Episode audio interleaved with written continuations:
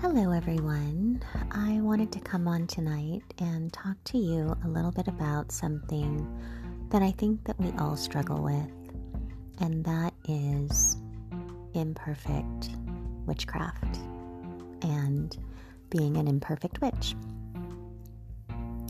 So, I was thinking about the struggles that we have within ourselves as far as witchcraft and our practice goes, and feeling like we are enough and feeling like we measure up even to other witches.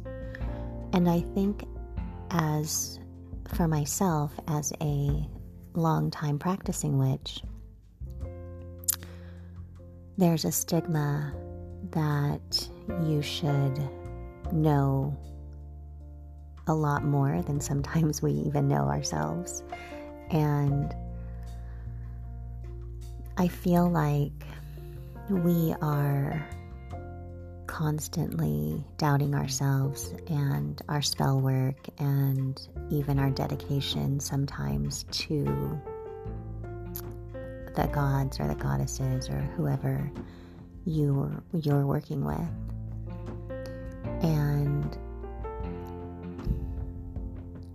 sometimes those things occur because of maybe social media a little bit. And I think that social media has done a huge disservice to the craft because it has led into us having access to more witches, which is fine. However, I think that it's kind of a mind game for us because we are able to take a peek into what the aesthetic looks like. And sometimes, you know, sometimes our aesthetic is messy and it's busy and it's forgetful. And how do you post that on your your Instagram page? you really don't want to because you don't want anybody else to think that you are an imperfect witch. And I think that that has a lot to do with um, self acceptance and knowing that it's okay to be a mess and scattered and human because at the end of the day, that's what we all are. So I think it's a disservice for us to um, compare ourselves to what you see on social media. Now, I have heard other witches say that their curated feeds on, say, Instagram or um, whatever social media platform that they're on, it's sort of like the one place that we can look like we have it all together, but it sort of is a creative outlook and a creative um, a creative thing for us to maybe see what we have envisioned in our minds of what we want our practice to look like. So it's more about the creativity and a reminder, maybe, to manifest those things in your daily practice. Um, and that's not such a bad thing because it is an outlet. It can be a creative outlet. But I think that as witches, we need to remember that that sometimes is all it is. And that that's not what it really it looks like every day because the everyday is not sitting in the trees and casting spells in the forest with the woodland creatures with a you know, long flowing dress on and your hair beautifully done. Sometimes it's running to the grocery store in your sweatpants and picking up herbs because you are trying to cast for something and you forgot that you ran out the last time you were casting and your hair's in a fun bun and you have, you know, no makeup on, whatever. And that's okay because that's normal and we're imperfect. And sometimes, as imperfect witches, we can forget traditions or um, maybe even forgetting to to take time and pay a daily homage to our deities or you forget the moon phases or you forget that it's a full moon or you forget it's a dark moon or you don't know what all the sigils mean and you still are learning each one of the tarot cards and you're can't remember the name of all the herbs can't remember what they're used for. You have to write them down. I have to look into a book. I mean, that stuff is okay. And that's that's why it's called a practice, right? Because we're constantly practicing to get better. I think sometimes also we also need to remember to take one thing and get really, really good at it and then move on to something else. So you're not scattered in a bunch of different in a bunch of different places. And when that happens, that leads to us feeling very overwhelmed.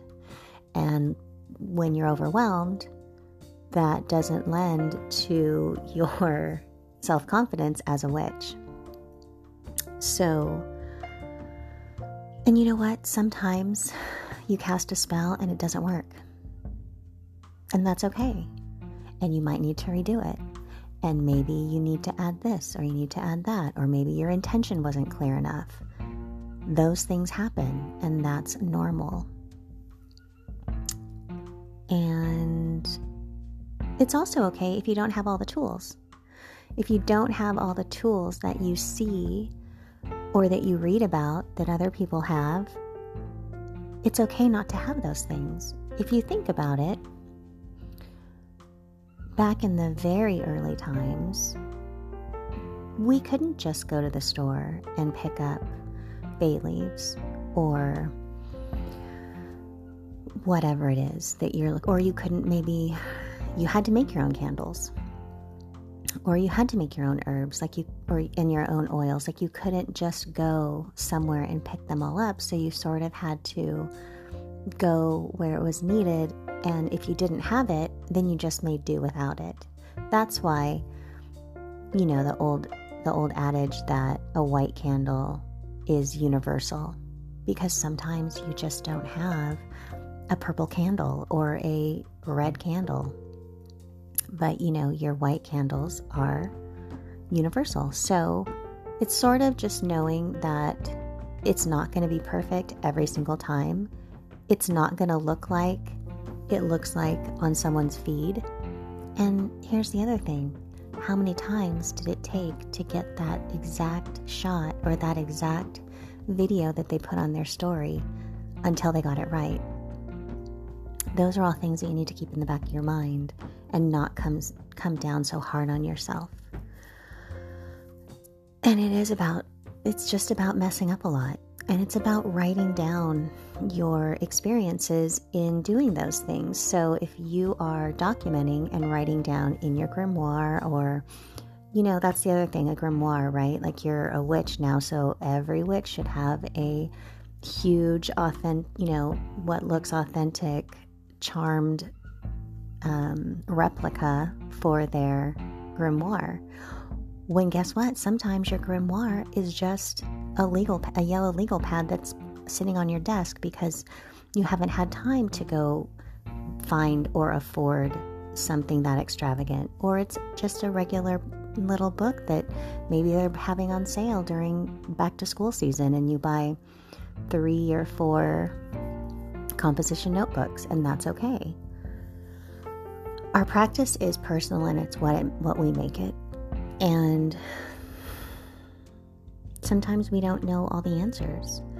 And that's where the studying and the reading and the turning to other witches for information and how they do things what they do and what and then that can help you but i think a lot of witches also are afraid to tell you the truth and that is it's an imperfect practice and it should be, because from imperfection, that's where you learn the most, and that's where we grow the most. So, if you base your practice on trying to emulate another witch, you're failing already. if that thought is in your mind that that witch is doing something better than what you can do, or it looks better, or she looks like she has it more together than you do, you're already going to fail because that's not reality. And we we just need to be a little bit more a little bit more soft on ourselves and give us each the grace that we're allowing other people. So, on a side note, um, back to talking about real quick about your tools and all the things that we practice with. If you look at it like a toolbox and you have all these things in there and they're rumbling around, but you're not really sure what to do with them, and you take out, say, a hammer, but you need a screwdriver, and you're trying to figure out how to make this hammer turn this screw. You need to take one thing out of your toolbox and get to know it really, really well. And practice with it, get used to it, get familiar with it, use it every day, read as much as you can about it, and then become an expert with it. And then you can put it back, take out something else out of your toolbox, and learn how to use that. But don't go somewhere and assume that another witch is going to use that same tool the way that you do. Because there's no right or wrong. It's how you decide that you want to practice and what your practice looks like. And it's not always going to be fun and it's not always going to be beautiful. And it's a lot of shadow work and it's a lot of messy, dirty, emotional work. And sometimes you may not even want to deal with it, so you put it away until you hear it calling you.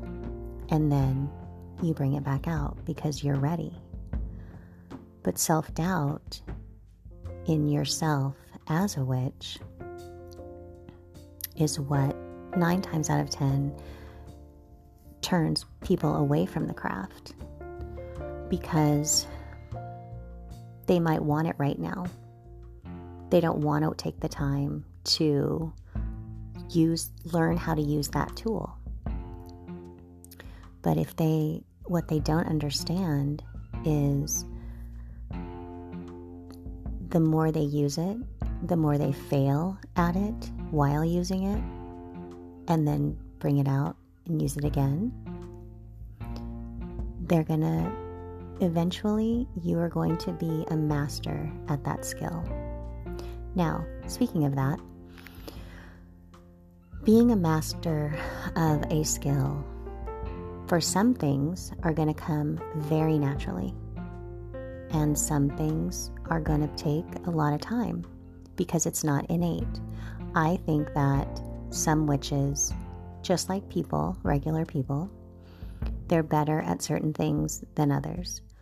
I might have a propensity towards tarot cards but my sister witch might have a better time using sigils or runes or scrying um, or candle magic. It just kind of depends on where what you just naturally gravitate towards. And sometimes you do gravitate towards stuff that, well, you want to be really good at, but you're just not as good as you know, somebody else, and that's okay too.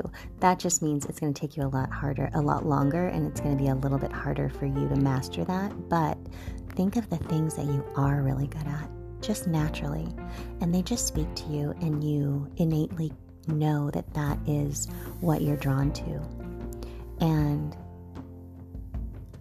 that's something that's a hard lesson to learn because you think I'm a witch, I should be good at all these things. But it's kind of like picking um, a specialty, right? Like, I might be a gray witch, but I also am a kitchen witch, or I'm also a green witch. there's no limit to the amount of things that your practice can look like, and no one should box you into just one little thing. Because the more you box yourself in, the more imperfect you feel. Because maybe you're not mastering what it is that you have been called to because you can't hear it, because you're too busy trying to keep up with everyone else or what you think everyone else is.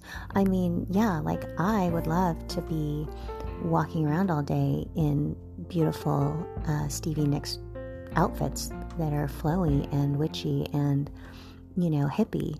But that's not my lifestyle. I don't have time for that. I run a daycare. I can't be, I'm like a mess half the day. So,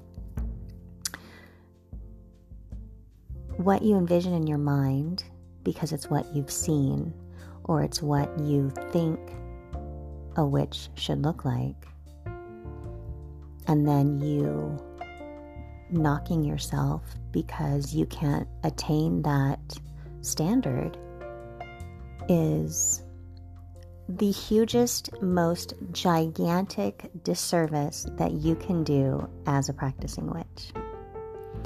So just don't do it. Don't. You are perfect in your imperfection, and that's okay. And